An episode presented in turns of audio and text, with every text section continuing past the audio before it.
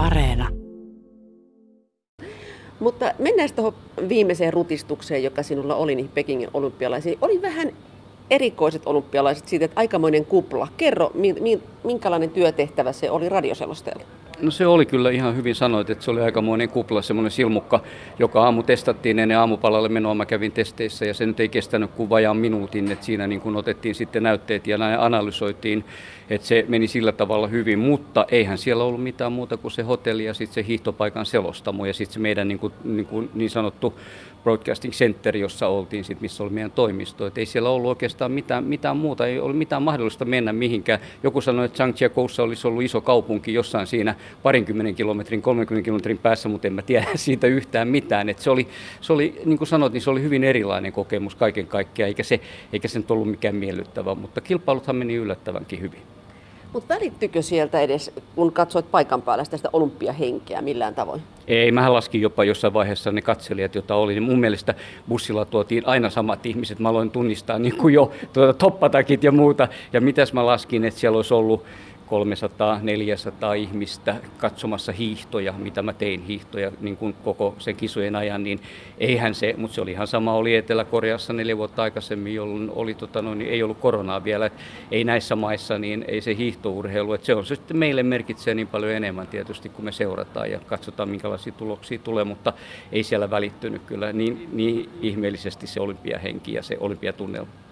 Ja tunnelma muuttui radikaalisti sitten muutaman päivän olympialaisten jälkeen, kun Venäjä hyökkäsi Ukrainaan ja koko urheilumaailmakin myös mullistui siinä samalla. Niin miten sä urheiluselostajana niin kuin näet tämän tilanteen urheilijan kannalta, missä nyt mennään, että urheilijat on poikotissa ja tämä hyvin epäselvä tai, tai siis kammottava tilanne oikeastaan urheilun ajalta asiaa ajatellen. Kyllä, nyt on hyvin ankarat ajat tällä hetkellä.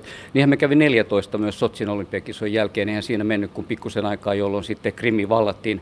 Ja nyt sitten tapahtui näin, Kiina kai oli pyytänyt sitä, että, että sitä hyökkäystä ei tapahtuisi Ukrainaan niin kuin ihan heti olympiakisojen aikana. Ja eihän, siinä, eihän tässä ole vielä kuukauttakaan sitä, kun tultiin kotiin sieltä. Ja nyt on tällainen tilanne, joka mullistaa koko maailman ja ahdistaa meitä varmaan kaikkia. Et se, urheilijan kannalta se on tietysti vaikea, ei niinkään kotimaisen urheilun, kansallisen urheilun kannalta, kannalta se ei ole niin, niin, tota noin, niin iso merkittävä asia, mutta sitten meillä on näitä, näitä urheilijoita, jotka urheilee parhaillaan Venäjällä ja heidän kommenttejaan kärtetään koko ajan ja sitten miten he pystyvät jatkamaan siellä, mitkä ne edellytykset on, miten sopimukset jatkoa ajatellen.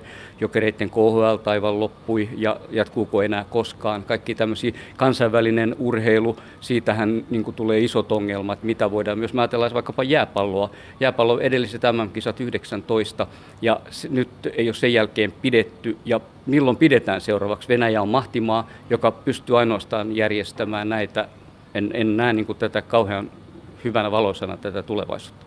Mutta sitten jos ajatellaan sitä valtavaa tukea, mitä me nähdään eri puolilla maailmaa, kun urheilutapahtumia seurataan, niin se, se tuki, jonka ihmiset niin kuin antaa nyt Ukrainalle, niin miten sä radioselostajana ja urheilun ammattilaisille näet sen?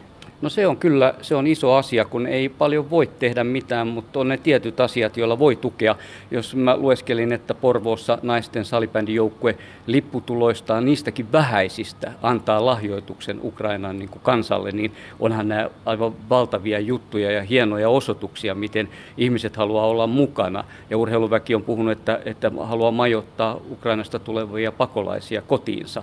Nämä on, nämä on isoja, isoja juttuja ja, ja tota, sen näkee, miten, miten miten kaikki nyt tuntuu niin, kuin niin läheiseltä ja, ja hyvä näin, että voidaan vaikuttaa jotenkin edes.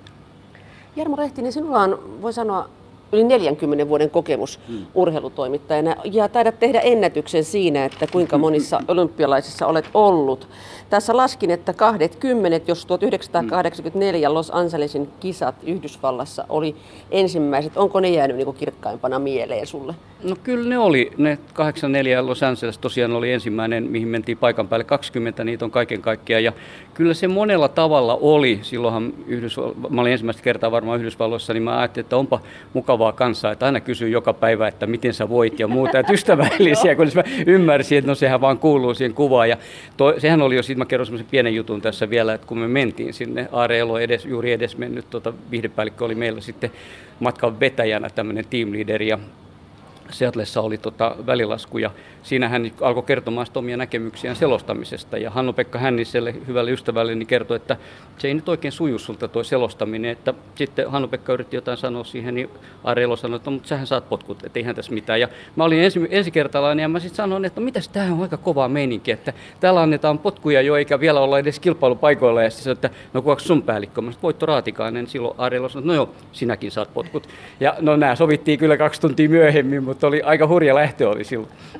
Niin katson tätä listaa, mun piti ihan paperille laittaa. Yhdysvallat, Etelä-Korea, Espanja, Yhdysvallat, Australia, Kreikka, Kiina, Britannia, Brasilia, Tokio, Kanada, Ranska, Norja ja niin edelleen, kun tätä listaa katsoo, niin jos haluat nähdä maailmaa, niin ryhdy radioselostajaksi. Niin, ainakin näet hotelleita, näet lehdistökeskuksia ja näet kilpailupaikkoja, se on ihan totta. Mäkin on muuten osaan luetella noin kaikki, että kyllä elämässä tulee semmoinen, että mä aina joskus ajattelen, että okei, jos tulee joku muistikuva jostain, mä mietin, että jaa, vuonna 1984, joo, silloin oltiin Los Angelesissa ja näin. Ja alkuaikanahan olympiakisoja oli vielä periaatteessa oli niin kuin kahdet samana vuonna, niin kuin nytkin oli. Mutta sittenhän sitä muutettiin sitä ja sen jälkeen se tahti on niin kuin sillä tavalla, ei tule enää sitä isoa painetta samalle vuodelle sekä talvi- ja kesäkisat.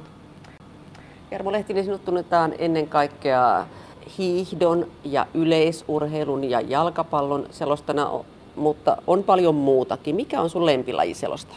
No ne on juuri nämä, mistä sä sanoit, joita saa paljon tehdä, että hiihto, yleisurheilu. Mä itse aikanaan juossut kestävyysjuoksia, sitten jalkapalloa pelannut myös ja tehnyt sitä. Pidin kyllä aika pitkän tauon tuossa, mutta tulin taas takaisin tekemään jalkapallo. Tossa ne kolme on varmasti, mutta kaikkia lajeja on ollut kiva tehdä. Mä muistan 84, kun Tomi Poikalainen olympiavoittaja Jousi Ammonasta opetti mulle ihan kädestä pitäen hänen harjoituksissaan, että miten hän valmistautui Los Angelesiin ja muuta. Ja silloin mä tein jousiammuntaa. Se oli hyvin mielenkiintoista. Että ne on, kaikki on ollut, on ollut oikein hyviä seurattavia lajeja. Kuinka hyvin yleensä tunnet huippuurheilijat? Tunnetko ne henkilökohtaisesti heidät? Joo, kyllä siis on oppinut tuntemaan totta kai, kun on myös tehnyt haastatteluita ja sitä kautta, mutta nyt tämä aika on tällaista, että viimeiset kaksi vuotta, niin kyllä esimerkiksi Ivo Niskasen kanssa ei mulla ollut mitään kontaktia nyt olympiakisoissa valitettavasti, koska ei vaan voinut olla. Kaikki tapaamiset, kaikki niin kuin no, infot on kaikki Miitsissä, ne tulee tietokoneen välityksellä muuta, että siellä tavallaan vaan kuuntelee, mutta ei ole semmoista, ja se on niin kuin valitettavaa. Se, on nyt, se oli Tokiossa kesäkisoissa ja nyt oli tämä Pekingin kisa ihan samanlainen, että kontaktit jäivät aivan minimiin ja sitä, sitä tässä voi vaan surkutella kun näihin vuosikymmeniin mahtuu semmoisia huippuhetkiä ja, ja yllättäviäkin hetkiä, niin, ja me tiedetään, että kun suora lähetys käynnissä ja tapahtuu jotain yllättävää. Jarmo Lehtinen, mikä sulla on nyt päällimmäisenä semmoinen, jos niin joudut pistämään työpanoksessa tosissaan peliin ja tuli yllättäen, et osannut varautua? No kyllähän se oli nyt jalkapallon Euroopan mestaruuskisoissa Christian Eriksenin tapaus, jossa sydän pysähtyi ja hän oli vähän aikaa jopa kuollut kentällä. Se ottelu Suomi-Tanska. Siitä tehtiin selostusta, oli Oka Huttusen kanssa neljä ja puoli tuntia katkaisematta oikeastaan pidettiin sitä koko ajan kentällä Parkkenilla sitä lähetystä. Ja se oli kova paikka. Siis se, siinä, siinä kyllä panin peliin kaiken osaamisen, 40 vuoden kokemuksen, että sain sen pidettyä sellaisena niin kuin, äh, tavallaan äh, asiallisena enkä rönsyily siinä ja kuitenkin välitin koko ajan sitä tunnelmaa, mutta en saanut mistään mitään tietoa. Sitten kun joukkueet meni pukuhuoneisiin, olisi ollut kiva, kun olisi jotain kuullut sieltä, miten jatketaanko peliä, näitä niin kuin pohdittiin, mutta siitä iso kiitos vielä Huttuselle, joka vieressä hoiteli työt myös hienosti, mutta se oli kovin paikka, se oli varmasti uran niin kuin vaativin hetki, että mikä siihen tuli silloin. Hei, sovitaanko tähän loppuun, että minä kerron muutamia urheilijoiden nimiä sinulle ja sinä kerrot, mm. mitä omakohtaisia ajatuksia mm. heistä syntyy. Maria-Liisa Kirvesniemi. Joo, tunnen oikein hyvin ja, ja ollut mukana. Ja tota noin, niin, en ollut 84, kun oli se Sarajevo ja Maria-Liisan aivan huippukilpailut ja upea menestys, mutta vuosien varrella monta kertaa oltu, oltu tota yhteydessä ja, ja tota, aivan, aivan fantastinen ihminen, suuri urheilija ja, ja upea, upea hiihtäjä, että kaikkea hyvää jatkossakin. Siinä meni terveiset Maria-Liisalle, on varmaan kuulolla nimittäin tuolla Simpeleellä.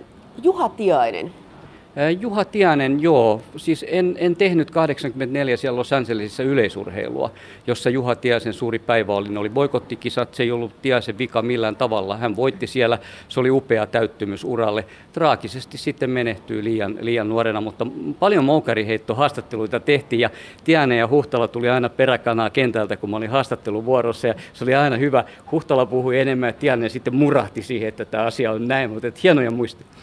Iivo Niskanen. Ai, ai Ivo, Ivosta voitaisiin puhua vaikka kuinka paljon. Että tota, Ivo, Ivo, on, niin kuin, Ivo on aivan mahtava, kerta kaikkiaan mahtava hiihtäjä persona ja, ja tota, kaikin, kaikin tavoin suomalaisen urheilun kirkkain tähti tällä hetkellä ja, ja mitä kaikkea vielä tuleekaan tässä vuosien varrella. Tim Sparv. Äh, Tim Sparv, loistava kapteeni huuhkajan joukkueessa, aivan uskomaton pelaaja ja pukuhuoneessa aivan verraton ja kaikki kuunteli häntä ja, ja tota, suuri, hieno ura kaiken kaikkiaan ja iso palanen siinä menestyksessä, mikä huuhkajan joukkueella on ollut ja nyt sitten toivotaan, että sijoittuu työelämässä myöskin hyvin ja antoi jo tässä ukrainalaisille oman kotinsa käyttöön, että isoja asioita. Ja vielä yksi, Sami Laakkonen.